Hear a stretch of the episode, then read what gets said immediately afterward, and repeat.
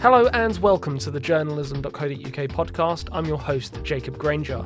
Each week, we bring you the most interesting conversations from around the media industry, and today we're talking about running a 24 7 breaking news desk during the coronavirus pandemic. This year has been one full of disruptions, and a good example of this comes from the New York Times. In February of this year, it announced it will be launching a breaking news team in London. Then, one month later, the UK went into a national lockdown, and those plans sort of went out of the window. Joining me today is Erin McCann, Deputy Editor of the New York Times Express Desk, its dedicated breaking news team. She leads a global team of reporters stationed in the US, Hong Kong, and now the UK. And two months ago, she jetted out to London to help in leading these operations. She talks to me today about how moving to the UK has allowed the New York Times to be a fully fledged 24 7 team. But that is not without the significant challenges of remote working, both working with staff on different time zones and from their own homes. Plus, there's burnout to consider, working on a never ending, and this year especially negative, news cycle. We discuss more about how her team is continuing to serve up breaking news in these trying times. That's all to come, don't go anywhere, but first, here's something for your diary.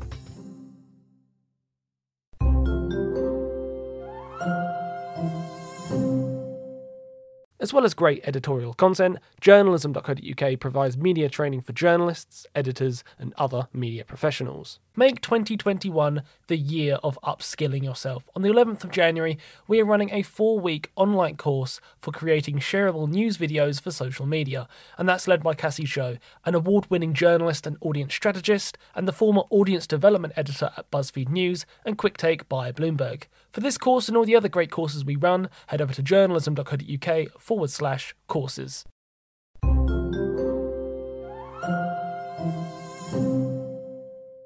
Erin, welcome to the journalism.co.uk podcast. What's the working situation like for you at the moment? My working situation right now is I have just muted a Slack conversation where we're trying to figure out coverage for a major snowstorm that is about to hit the, the Northeast US. Um, potentially epic snowfall.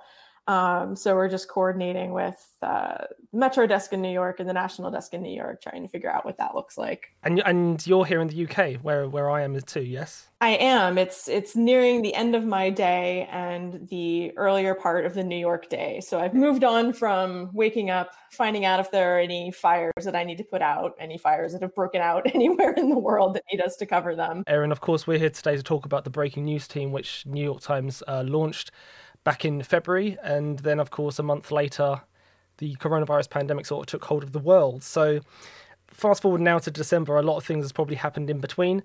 Let's kind of retrace our steps and, and take us through kind of the timeline of events that happened from February onwards. Yeah, we were we were announced a great fanfare in February. I, I started to think about packing up my life and moving over here and what a summer would be like in England, and um, then everything shut down as as you are aware. Um, and we basically spent the summer triaging coronavirus coverage and watching the world try to reopen and fail to reopen. And then finally, there was a window uh, late summer, early fall where I and my team could all finally get here um, and launch in earnest in October, eight months after we were meant to. Um, so now we've been here about two months and we're still kind of, you know, we landed and then the US election was happening and then the vaccines started rolling out and there's never, never a dull moment, but we are finally kind of getting our sea legs and figuring out what we look like and, and how we work. So what was happening in between February and October exactly? Um, there was a lot of learning how to be flexible um, to give you some background on the Breaking News Hub, we're sort of an evolution and an expansion of a team that still exists and has existed at the Times for four or five years called the Express Team. We are at our core what that team always has been, which is fast, quick, twitch, digital centric journalism uh, at the New York Times, kind of making sure that the Times is on things that are trending and things that are breaking, um, which are often the same thing, or one turns into another. Basically, that thing that is dominating the conversation of the internet. Um, often, it would have been the Express desk that jumped on that. And so this time last year, they started talking about expanding the Express Desk and kind of giving us a more resources and a larger remit within the New York Times. Um, and that kind of evolved into what we now call the Breaking News Hub. And the conversation then turned toward okay, so the Breaking News Hub existing in New York, our first editor would come on at 6:30 in the morning, our last editor would log off at midnight. We had one reporter who was based in Hong Kong, um, but largely we were kind of unstaffed between midnight Eastern and the next day in the US. And so the plan to expand into London was to get us closer to having something like 24 7 coverage um, for the type of things that the Express Desk and the Breaking News Hub in New York had always focused on. Mm. So let me understand this clearly. What does having a London office actually give you that you didn't have before? Oh, it gives us so many more hours in the workday. Oh, okay. We are able to have eyes on the world for nearly the entire day and that we are constantly replenishing with fresh eyes. You're taking advantage of the time zone. Yeah. Mm. Um, there's a night editor on my team in New York who logs off around midnight or 1 a.m. Um, when he's had a busy night and I'm up early, we overlap. Um, I feel terrible when that happens. um, but basically, you know, he's he like the entire newsroom in New York is getting to the end of their day. They're trying to wrap up, um, and I come in two hours later with fresh eyes. Yeah. Um, the world looks a little bit different to me in my morning than it does to my colleagues in New York at the end of the day at midnight in New York. Right. Um, and so putting a team, putting my team here in London expands expands the time zones for us, expands the number of working hours that we have in the day. Um, I can start something, I can hand it off to a colleague in New York who's about to log on.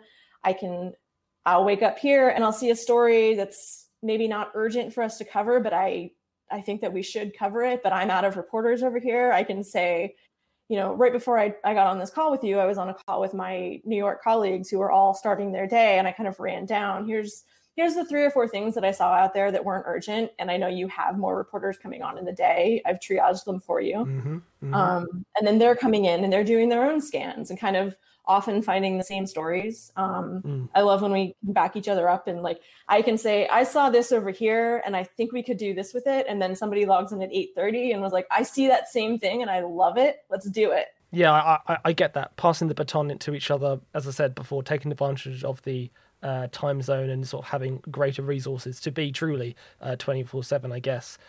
2020 has been a hell of a news year, right, Erin?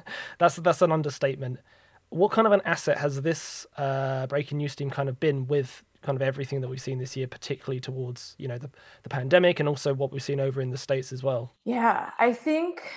Um, I mean, we started this year. I'm thinking back to January and February.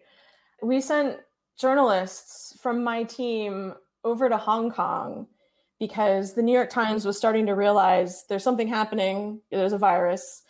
Um, we weren't quite sure what the coverage would look like or how ex- what it would become or what this year would become but we very quickly the new york times very quickly saw a need for more resources working hong kong hours overnight so part of what my team does is we have this great flexibility to sort of say this is the story of the moment we have an extra person or two we can throw at it we're either helping to run that coverage or we are just putting a person on a team that's already running that coverage, providing extra resources that way. And that's what we did. January and February, we had two journalists back to back go over and spend some time working in Hong Kong. Um, and then they came back. Um, I'm trying to remember the exact timeline, but I think one came back right around the same week that the New York Times announced work from home.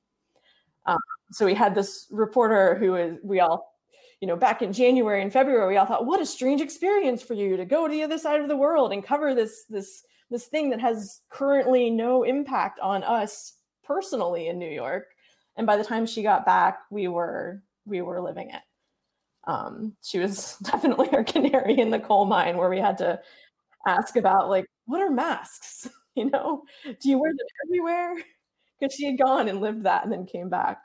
You know, as we were ramping up what the breaking news hub is and what Express does, um, it was a lot of that. It was just here's a need, we have a person who can fill that need. Um, and then one of the one of those two journalists has now, when sort of the the nexus of the New York Times launched a coronavirus live briefing that has basically gone all day, every day since I don't know the exact date, but it was very early on in January.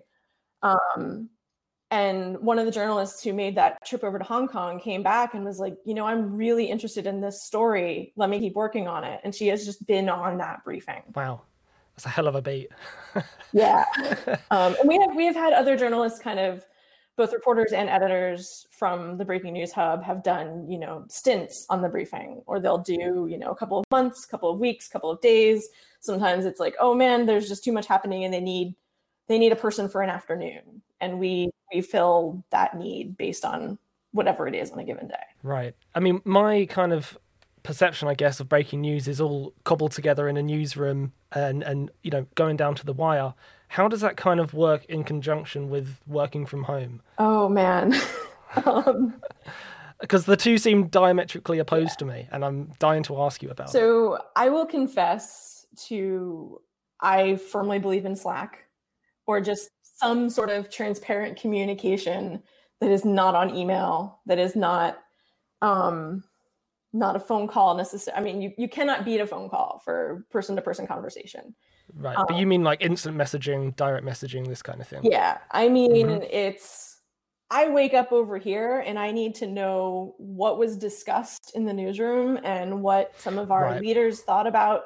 You know, something something happened and we did or we didn't cover it and i need to know what like did we see it and pass did we see it and decide to throw some resources at it to investigate it like what did we decide to do and the best way to figure that out is to have had a conversation somewhere in a public slack channel um, i am imagining any of my times colleagues hearing this and just giggling because i say this a lot in the newsroom just uh, right before i came on i was talking about coordinating uh, some storm coverage. And basically, what I did was, you know, there were three or four DMs between the social the social team and the SEO manager and the Metro desk, and talking to the day editor for National. And what I did was, we have a Slack channel. It is called the Breaking News Hub. And I went in that channel and I said, I'm starting a conversation right here between National and Express, the Breaking News Hub, and and Metro, and we're going to talk about what this is going to look like. So there's a thread in there, and it's like 50 messages deep when when we've sorted out what we're going to do i'll put another message in that hub channel and i will say here's what we're doing just this like high level thing is happening the new york times is on it what is the new york times doing here you go um, and to do that i unfortunately spend a lot of my time trolling through dozens of other new york times channels trying to figure out like oh yeah they were talking about maybe covering that in styles or culture was talking about that and just connecting the dots between people musing all day long in a Slack channel. I mean, hypothetically, if I was on your team right now as one of your reporters, what would the workflow look like? We think of our entire team as our eyes and ears. So, like, I cannot be watching Dataminr 24 7. I cannot be watching Twitter 24 7, much as I kind of do. Um, I shouldn't be, it's unhealthy. Um, but basically, everyone on our team is constantly looking for something to cover. Um, so you're either scanning for something that you want to write, you're scanning for something that you just think the Times should write, or you are about to get tossed a story that the editors have already decided the Times is going to write and you're going to do it. What I love about our sort of side gig as trending news is there's always something to be working on when there isn't something urgent. Um, and so I people have different plates spinning at different times. Um, I have one reporter who is currently working on updating a timeline of the coronavirus that or of the pandemic and he he started this file back in i think we first published it in april march or april and then we would add to it like every two weeks you would just go through and kind of add a couple more items and then by september or august every time we'd go in to edit this thing i would read it and i had no memory of what had happened like when wait Boris had coronavirus? When was that? And you remember like step by step living through this year. And so it's a mammoth file. Um, I mean, I'm I was just thinking, how on earth do you keep track of who's spinning what plates, what plates, how many plates people have, and like, God, I imagine I can't imagine what your Slack channel must look like to keep track of it all. Um, it's a lot of updates. It's a lot uh-huh. of reporters logging on because our, our reporter starts are staggered. Um, the first person over here logs in at 7 a.m. London time. Our last reporter logs in at 5 p.m. New York time. And so basically, you're starting your day, you log on and you say, Hi, I'm Jacob. I'm here. I'm working on this and I'm ready for breaking news. So, you know, you're the editors are, you know, we have editors off on different days as well. We are seven days a week in the US. Um, and so, you know, somebody gets assigned something on my day off. I'm not going to remember that. And so we do sort of, we back each other up in remembering, oh, wait, they were working on that story. Um, but can be pivotable. Pivotable is the word that we use, which is a ridiculous word. It's not actually one, but it's. I was thinking, is that a word? I'm not sure, but we'll we'll we'll accept it. but it is. It's this like you have something that you're working on that mm-hmm. is not urgent. Yeah. And you are available to yep. pivot if mm-hmm. there's an earthquake. Super. Or you're on a daily that's a non urgent daily, but we would like you to finish it today. So we won't pivot you for breaking news. Yeah. Um, you sort of start to think of things as speed, as like, this is urgent. We need this right now. And we need you to drop what you're doing and pick up this other thing because we have, we and our, and our bosses have decided this needs attention. Mm. Um, but we try to have people at different speeds so that you can still have the time and the flexibility to produce slightly more substantial articles. Uh huh. Yep. Um, most of our reporters, I think we try to do, you know, in a five day work week, you will do some weeks you will do three stories, some weeks you will do five. Um, we try not to go above that, but we have in in from time to time. Yeah. Um, I had, you know, we've had a we've had reporters do three stories in one day or contribute three stories in one day. And when we do that, you know, we try to think, okay, well, that guy, that guy just had a day yesterday. And so we we vary, we try to vary, like, okay, well then tomorrow is your day to work on that story that you've really cherished and you've been trying to to wrap up. Sounds like a lot of very close management of people and, and really just having to understand their needs very closely, where they are at with their fatigue as well. Yeah, mm. I think so. And I think one of the gifts like i've been working like i do breaking news that's what i do and like mm-hmm. one of the gifts i think of it is you cannot you cannot do it all day every day no you you simply can't. When our team was built many years ago um what my boss patrick laforge did was you know we're set up. We have a morning group. We have an afternoon group. We have an evening group. And it's this staggered starts throughout the day and we do these passing of the baton sort of things.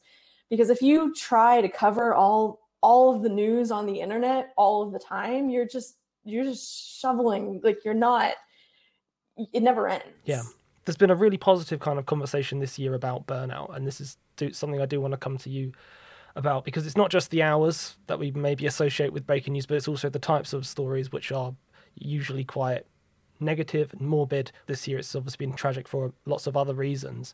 What sort of strategies are in place for mental well-being of your of your breaking news staff at the moment? Particularly given of course we're in remote working situations harder perhaps to check in as well. This is something that you can't talk about enough um, it bothers me that we don't have all of the answers we have our boss um, patrick laforge is one of the best bosses i've ever had in terms of work life balance knowing when to log off um, knowing when to engage in your off hours.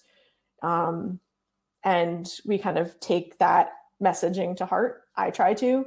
Um, I am one of those people, like I suspect a lot of your listeners who I think, especially right now, it's like I close the big screen, I go to the couch and I open the tiny screen and I watch TV and, and continue to troll Twitter. And it's like, I can't, I, you can't do that. you just can't. And so I've personally done a lot of work this year on like going out for a walk and and and you know logging off and having someplace outside to be for a little while if at all possible. Um, is that is that really enforced and, and checked on? I mean, no one's going to say get offline. You know, you think about expectations. Is the expectation that you are on 24 hours a day? Is the expectation that if something happens, you are the person to respond to it, or is the ex- expectation that you can hand off, that you can trust other people to be on something. Um, and this year, I think, you know, the, the coronavirus briefing at the New York Times has just been a machine. and has been fed as our as one of our main vehicles for just telling people the story of this year. And that one of the way, reasons that it is such a success is that it works in shifts because you know people in london and hong kong work on it in the early morning hours. They hand it over to people in new york um, who then hand it over to an afternoon evening crew who then leave a really great note in a public slack channel and they say here's what we did today. Here's what we prepared for you tomorrow and we'll do it all again as the new york times and as a lot of other news organizations start to think about being global and what that truly means is you do have to hand off. You do have to you know share the responsibility. Sometimes what i do here in london is something happens i just get up a short version of a story and i hand a note to the national desk as they're logging on and i say this happened here's what we did for you here's the calls we have out and then they hand it over to the one of their correspondents later in the day. And that's by design is that we're not going to be we don't have to be completionists. There are always resources coming in to help. I like that point because breaking news is very competitive right? We all want to be the first to the punch and perhaps that makes people feel like they can't log off if they need to. Do you think about that? All the time. Yeah. Um, and i think what the times is doing with the breaking news hub and with giving us this almost 24 7 availability is this idea of get it up, you know, be competitive about it, be smart about it, um, and then just keep building on what you know. And sometimes that is the same reporter editor combo. Sometimes that is the national desk bringing in their expertise a few hours later. Sometimes, um, you know, thinking of going back to the wildfire example you know these are these are 24 7 stories. The fires don't stop burning at midnight eastern. Um, but the the experts in firefighting and in covering fires have to sleep, and so you're thinking of you know put something up, put up the basics, um, report out as much as you can, and then either hand it off to the people who are waking up or decide you know this is all the New York Times needs to do on this story, and we can all move on. Um, and I think part of that is I mean, you, you can't do that without a conversation about your resources and how many people do you have in coming in later and what else is happening that would mean that you can't like if X is happening, you can't do Y. And so you're triaging which one. And then you're trying to figure out can we do modest versions of both? Can we just go all in on the other and just figuring out how to cover the world without exhausting everybody. I can see how that would help people log off, and that um, you know when when the I don't know seven, eight, nine hours are done, that's it. It's someone else's priority, right? Yeah, and I mean, there's there's it's not that every time. Sometimes you just want to own the story, and we're all journalists, and we all have that drive, and and sometimes you do, um, and then sometimes you don't have to and it's just recognizing which is which. Closing question for you here, Erin, is looking into sort of 2021. How are you kind of shaping up and gearing up for that with what might be more of the same challenges uh, ahead?